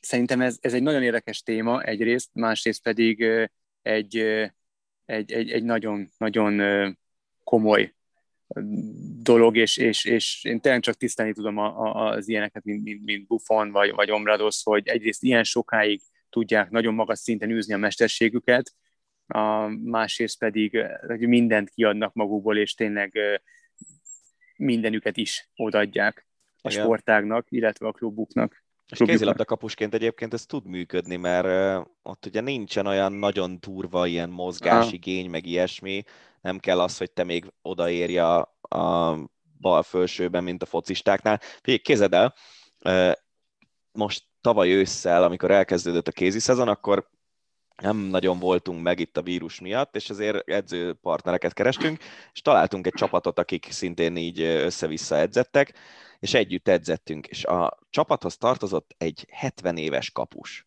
70. A mindenit. A maga a fiatal korában az elektromossal ő magyar bajnok játékos volt, tehát hogy azért a, a maga korában nagyon magas szintű kapus volt, de szerintem, Aha. ha jól emlékszem, akkor nem volt nálam sokkal magasabb, ha egyáltalán, tehát egy ilyen 170 175, max 180 centis Aha. embert képzelj el, úgy olvasta a lövéseinket, hogy tudod, van, van, egy, van egy ilyen van egy ilyen amatőr játékosként, nem tudom, hogyha beugrasz szélről lőni, és ellövöd a hosszú fölsőt, és azt eltalálod, akkor valószínűleg gólt fogsz lőni. Neki nem, mert ő a sablonokat olyan szinten védte 70 évesen, hogy mindig ki kellett valamit találni. Nyilván már, a, már nem tudott úgy mozogni a kapuban, de 70 évesen a sablonokat kivédte. Szóval... Óriási. Szóval kézikapusként azért ez meg lehet öregedni a kapuban, hogyha te egyébként magas szinten játszottál, és mm-hmm. a Tom azért szerintem volt, volt, hogy ő volt a világ legjobbja a maga posztján. Na de, menjünk vissza a foci világába még egy hírre. C. Ronaldo arrébb rakta a kólás üveget, és két millió, vagy mennyi, négy milliárd dollárt mm. esett a Coca-Cola piaci értéke. Ezek hihetetlen sztorik szerintem. Zseni. És utána Igen, még azért eljátszották egy páron, de volt olyan, aztán hát nem tudom, valamelyik edző meg sört, sört bontott. Igen. Tehát ő viszont ő a helyneken kipattintotta. Ami amúgy Úgy, egy nulla nullás helyneken, tehát egy alkoholmentes. Igen, még az bolondság, de mindegy. A... De ezek elképesztő dolgok. A, szoktam hallgatni vasárnaponként a 444-es podcastet, és Új Péter beszél elég sokat a bitcoinról, meg arról, hogy Elon Musk, hogyha valamit nyilatkozik, akkor a bitcoin árfolyama az ilyen horror ugrálást tud produkálni, tehát mit tudom én, 40 ezer dollárról fölmegy 60-ra, aztán amikor ellene nyilatkozik valamit, akkor vissza 40-re, tehát ilyen tényleg ilyen másfélszeres értékek mm. tud ugrálni és hogy, de hogy egy, egy Cristiano Ronaldo fintorog egyet egy kólás üvegre, és ez a cola, Coca-Cola piaci értékét rombolja, én ezt bevallom, nem gondoltam volna. De vicces. Ekkora hatalma van Ronaldónak. Abszolút viccesnek vicces. Kosárlabdázunk. Egyrészt egy európai hír, bajnok lett a Barcelona, méghozzá úgy, hogy ugye Hanga Ádám személyében az egyik fontos játékos magyar ebben a csapatban már évek óta. Érdekes a Barca ö, igazolási politikája, hogy most ugye egy, talán tavaly vagy mikor vették meg Miroticsot, vagy igazolták le mhm. Most meg Pau Gasollal erősítettek, hogy ilyen ex-NBA-s játékosok még azért Európában el tudnak játszadozni a pályafutásuk Igen. végén elég magas szinten. Én nagyon örülök Ádám bajnoki cím, illetve Barcelona bajnoki címének, és annak különösen, hogy Ádám tevékeny részese volt végig az idény során, hogy volt, Törös Balázs csinált egy nagyon jó interjút vele, négy részes, elképesztő mély, és nagyon sokat meg lehet tudni Ádámról, pályafutásáról, Barcelonáról, hogy hogy alakították át a játékát, hogy milyen szinten kellett leadnia, hát szerintem az egójából is, de amúgy nem, nem egy egoista játékos volt, inkább a kosárlabda egójából, hogy, hogy irányító legyen, meg, meg nem feltétlenül pontgyáros, hanem, hanem a játék más elemében tudjon olyan kiegészítő szerepet nyújtani, hogy, a, hogy az a csapatnak, azzal a csapatnak jót tegyen, és egy, egy rettenetesen szimpatikus egyéniség, aki, aki rengeteg munkát ölt bele abba, hogy a pályafutása kicsúcsosodjon, és oké, nem jött össze az NBA eddig, valószínűleg nem is fog már összejönni, de hogy ugye Európában nagyon komolyan letette a névjegyét, amit nagyon sajnálok, és ez szerintem nálam csak nyilván ő sajnál jobban, hogy most az Euróligában nem igazán játszatták ott, ott azért egy picit megalázó, tényleg pár másodperces igen, én úgy tudom, hogy kapott. egyébként egész sok, de nem, én úgy tudom, hogy előtte lévő meccseken játszott, csak a döntőben. Igen, a, a döntőben nem, a döntőben Igen. nem, és ez, ez egy kicsit fura volt neki, meg még inkább. És nem is de, nagyon tudta, de hát az hogy élet... az oka ennek. Így van, így van, és hát leültek az edzővel, de sok minden nem derült ki, ugyanakkor a bajnokságban nagyon fontos szerepet játszott a csapatban, és ebben a bajnoki címben vastagon benne volt. És azért ez óriási dolog, spanyol bajnoki címet nyerni. Nem tudom, nem akarok itt okoskodni, és nem akarok abba szerepet tettelegni, hogy, hogy én a marhára otthon vagyok az európai kosárlabdában, mert marhára nem, de én feltételezem, hogy a spanyol bajnokság az egyik legerősebb kosárlabda bajnokság Európában, ott bajnoki a, címet nyerni. Szerintem ez a legerősebb. Én, a, a görögben mm. is vannak nagyon jó csapatok, mm-hmm. de szerintem kiegyensúlyozottságra biztos, hogy a spanyol mm-hmm. a legerősebb. Nem véletlen, hogy hát. amikor eljönnek a NBA csapatok szezon elején ilyen felkészülési meccseket játszani mm. Európába, azért a spanyol élcsapatokkal általában ja, jelentősen ja. megküzdenek. Szóval ez egy óriási dolog szerintem le a kalapra, és hatalmas gratuláció. Így van. Uh, még egy pár hír, de már a tengeren túlról. Kiesett a Nets az NBA rájátszásából, a Milwaukee Bucks yes. ment be a keleti döntőbe, de úgy, hogy az utolsó pillanatban Durant rálépett egy vonalra, és ezért nem volt érvényes. Az a lett hosszabbítás, az lett hosszabbítás, mert nem hármas volt, hanem kettes, Aha. és egy ugyanolyat próbált a hosszabbításban, de az, az airball lett, tehát ott, ott nem talált gyűrűt sem. De ez milyen és, kemény, nem? Hogyha, hogyha nem lép rá a nagy lábújjával a hármas vonalra, akkor triplát dobott volna, nyilván akkor is bedobta volna, mert centike múlott a dolog, és akkor a Brooklyn megy tovább. Ez, ez a hihetetlen az amerikai sportok playoffjában, Igen. ez az ilyen iszonyatosan pici nüanszokon múló akár hét meccses párharc. Így van, így van. Um, nem tudom, nem lenne fair, hogyha ebben a mélyen belemennék. Egyrészt nem is erről szól az Ácsi, kettő meg én, én abszolút ellendrukkere vagyok ennek az egész brooklyni modellnek, és, és ennyi nem is szeretnék senkit megbántani a, a, a véleményem, úgyhogy ezt most kivételesen megtartom magamnak. Én örülök, hogy a Milwaukee ment tovább, és akkor így Jannis esetleg játszhat döntőt, bár az Atlanta a másik csapat, akik szerintem abszolút erőn felül teljesítenek, és ez egy zseniális fiatal kis csapat, úgyhogy szerintem a milwaukee nagyon nehéz dolga lesz, de ezt majd Törős Balázsral kitárgyaljuk. Illetve azt is kitárgyalhatjuk majd Baskával, hogy 13 év után búcsúzik a Dallas Mavericks-től Rick Carlisle, Igen. illetve a general manager is távozott. Igen, Donny Nelson Hát itt jó kérdés, nem tudom, hogy te olvastál bármit ezzel kapcsolatban, de, de én, én egy olyan szösztenetet is láttam, hogy itt lehet, hogy Luka Doncsics kavarja egy picit a lapokat. És, nem lenne meglepő azért. És ezért kellett mennie carlisle mert hogy Doncsics, vagy igen, Doncsicson kívül azért hát ilyen volumenű játékosok nyilván nincsenek Dallasban, és hogy megint igen korán kiestek a rájátszásból, és hogy ez egy kicsit idegesíti Hát igen, de az is egy ilyen 50-50 párharc volt, és a Clippers most ugye nyugati döntőt játszik. Így van. Hát nem tudom. Én nekem ez, ez, ez, ez, meg már én elmondtam sokszor, hogy nem szeretem ezt, amikor tényleg most, most akkor elküldöd a Brooklynnak is az edzőjét, mert, mert 5 centi múlott, hogy hármas vagy kettes. Tehát én, én ezt nem szeretem, amikor egy tényleg végletekig kiélezett párharcot játszott a Mavs és a Clippers, és, és a, lehet, hogy a Clippers lesz a nagy döntős nyugatról ezek után. Igen. Lehet, hogy a Mavs lett volna, hogyha azt a párharcot megnyerik, de ott ugye azt hiszem az volt, hogy a hét meccsből az összeset az idegenben játszó csapat. Igen, az egy nagyon érdekes párharc volt, így van, így van. Nem tudom, de ugyanakkor meg az is bennem van, hogy, hogy a mai korban 13 éven át vezetni, tehát elfáradnak ezek a kapcsolatok hát szerintem. igen, igen, igen. Nyilván 13 év után már az ember másképp áll hozzá, mint hogyha igen. 3 éves történet lenne ez. Igen. De én nagyon bírom azt a, azt a szakembert, Rick Carlisle, szerintem egy, egy, egy, a maga nemében egy, egy zseniális szakember, úgyhogy hát szólja kell, tudom, hogy igazolja le. Ott nagyon jó helyen van, a kez az nagyon jó kezekben van. A, nem is tudom már, melyik csapatnak, melyik csapattal hozták hírbe, Bakker, Ú, pedig olvastam, és hát elfelejtettem, most nem is akarok ezen agyalni, mert csak elmegy az időnk, de, de egy érdekes uh, csapat az, amelyikkel szóba hozták. Arra emlékszem, hogy úgy fennakadt a szám, és úgy arra gondoltam, hogy ez egy érdekes sztori lehet majd, ha mhm. összejön. Ami viszont nem jön össze, az Nadal Wimbledoni és olimpiai szereplése, Raonic Wimbledoni szereplése, Dominic Thiem tokiói szereplése, és Naomi Osaka Wimbledoni szereplése, de neki a tokiói az igen. Hát igen, Fú, ez, ez, a, ez a hírcsokor, ez, ez engem annyira fölidegesít, vagy nem tudom, tehát én azt gondolom... Miért? Azért, mert a mert számomra az olimpia az a sportok csúcsa. A uh-huh. tenisz csúcsa meg Wimbledon. Uh-huh. És hogy úgy játszadoznak a játékosok ezeknek a tornáknak a, a részvételével, vagy ezeken a tornákon való részvétellel, mint hogyha ugyanaz, mint amit, amit Federernél is mondtam, hogy a Garoson, hogy nekem az nem tetszik, uh-huh. hogy ő visszalép azért, hogy a füves pályás az okay. jobb legyen.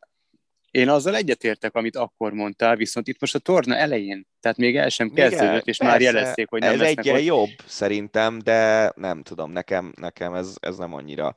Tehát, hogy az egész tenisz cirkusz nyilván azon lehet vitatkozni, sőt, valószínűleg egyébként kéne is, hogy a naptár, ami most van, az mennyire fenntartható, mert a legjobb így játékosok van, így van. játszanak ugye 12 hetet, nem, 8 hetet Grand Slam tornákon, plusz van két másfél hetes ezres, tehát az 11 hét, és akkor van még azt hiszem, hogy 8 vagy 7, 7 egy hetes ezres. Tehát ez így 18 hét az évből. Ezen felül még mindenki elindul egy-két ilyen Libling tornán, mint uh-huh. mint tudom én, Djokovic Belgrádban, Nadal Barcelonában, stb. De hogy a 10, tehát hogy mondjuk 20 hét az évben, az, az szerintem még nem egy olyan tragikusan nagy szám. Hát jó, de érted, Nadal is most már mennyi 34-35, és Hát jó, csak hogyha már ezt nem híres... bírod, akkor vissza lehet vonulni, és Hát ő már hát megnyerte a maga, maga mennyiségét mindenből. Igen, de nagyon jól tudjuk, hogy mire megy ki a játék, és ez tök érthető, hogy nem szeretne 20 maradni, ahhoz viszont az kell, hogy a testét karban tartsa, és megmondom őszintén, hogyha a focistáknak hasonló, a focisták hasonló helyzetben lennének, hogy visszamondhatnak ezt, meg azt, meg amazt, akkor szerintem a Nemzetek Ligáját, azt nem tudom, Soroksári B válogatott játszaná le, a nem tudom milyen másik válogatott, mert barhára nem indulnának el, mert ők is abszolút ki vannak zsigerelve. Na jó, Tehát de amíg... itt nem a Nemzetek Ligájáról beszélünk, hanem arról beszélünk, hogy mondjuk a, a bajnokok ligájában ne játszon egy focista, meg a, hát, meg a VB-n. Tehát Szerintem ugye, tényleg nem a, tudom, Nadal talán a két legnagyobb nem tudja torna. megnyerni. Hát igen, de Nadal annak ellenére, hogy kétszer megnyerte Wimbledon, biztos hogy benne, hogy most érezte, hogy, hogy ő ezt most nem tudja megnyerni, akkor meg minek, meg nem is tudom már kivel beszélgettem, ja, talán német, német Dani kollégánkkal beszélgettem a Gárosz után, hogy Nadal valamelyik Gárosz előz, elő, megelőző versenyen meghúzta, tehát volt egy hátsérülése. De hát nyilván a Gároszra összerakták, és mondjuk lehet, hogy az adogató játéka ezért is volt borzasztóan gyenge magához képest, és hogy nem akarja tovább feszíteni a húrt. Hát Japánban meg azért nem utaznak, nem akarnak megbetegedni, mert rettegnek a koronától, gondolom. Emögött ennyi van. A teamnél is, aki visszamondta, Oszakánál gondolom ez a nyilatkozat háború, tehát a sajtótájékoztatókkal való, meg a mentális fáradtsággal, Kíváncsi vagyok, talán... hogy Tokióban leültetik-e sajtótájékoztatott hát itt, igen, a meccsé Jó után kérdés. nyilatkozgatni. Mert Jó lehet, kérdés. hogy ott viszont azt mondják a szervezők, hogy jó, hát nem kötelező. Lehet, Meglátjuk. Lehet. És egy másik olimpiával kapcsolatos hír, az meg az, ami szerintem felfoghatatlan, hogy még egy hónap van az olimpiáig, és már elkezdtek szivárogni a sportolók Japánba, és az ugandai küldöttség egyik tagja, aki állítólag be volt oltva, vagy be van oltva, uh-huh.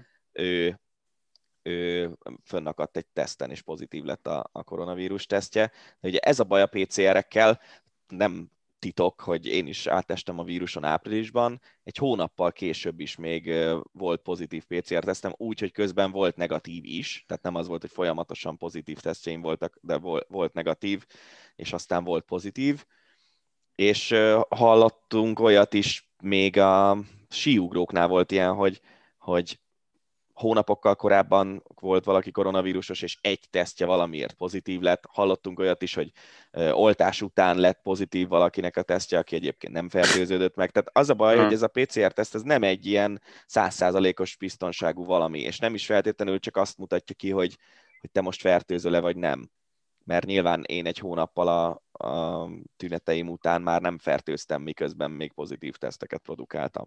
És, és szerintem ebből iszonyatos, mert a, nyilván most az ugandai, nem akarom lebecsülni a, azt a segítőt, nem is sportolóról van szó, nem biztos, hogy nagyon hiányozni fog, de amikor nem tudom, majd mondj egy Hát egy kajak négyes. Sztárt. A kajak hát négyes valamelyik Nekem ez a fixa ideám, így van. Például. Így van. Az egy jó példa.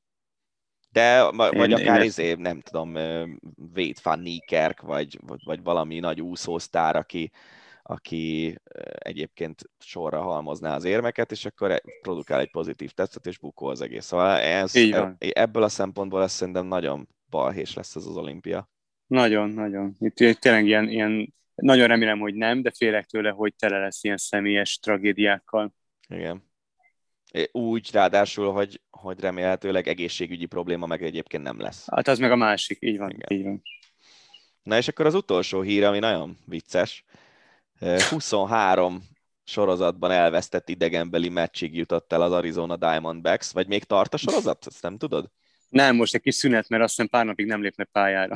Na jó, de akkor a sorozat él, még csak, él, még csak, él, még, van. csak nem folytatódott. Szóval így van, Zsinórban 23 idegenbeli meccset veszített el az Arizona Diamondbacks, egy 1943-as csúcsot adtak át a, a, múltnak.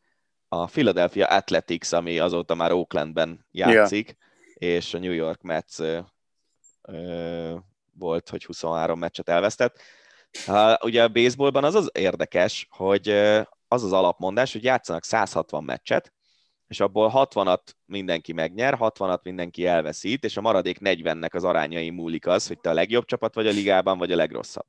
Hát 160-as mérleggel a legjobbak közé fogsz tartozni, 100 győzelmet nem, nem gyakran érnek el a csapatok a 160 meccsből, 162-ből egész pontosan. A, a leggyengébb csapatok viszont szintén nyernek 60-at. És ugye ebben benne van az, hogy majd nem mindegy, hogy most idegenben játszol, vagy otthon, de azért mondjuk öt naponta nyersz egy meccset, még akkor is, hogyha te rossz csapat vagy, és rossz paszban vagy, meg ilyesmi. 23 idegenbeli meccset elveszíteni Minorban, az, az felfoghatatlanul sok. Nagyon kemény, nagyon kemény. De ez csak azért írtam, majd erről is röhögjünk egy jót, majd. nem? Hát meg, hogy végre nem a Clevelandi csapatról van szó. Na mindegy, ez egy jó sztori. És ez az utolsó, ami a mai Ácsi rovatba bekerült. Köszönjük szépen erre a hétre a figyelmeteket. Jövő héten is találkozunk. Sziasztok! Sziasztok! Ez volt a Hosszabbítás, az Eurosport podcastje. A műsor témáiról bővebben is olvashattok honlapunkon az eurosport.hu.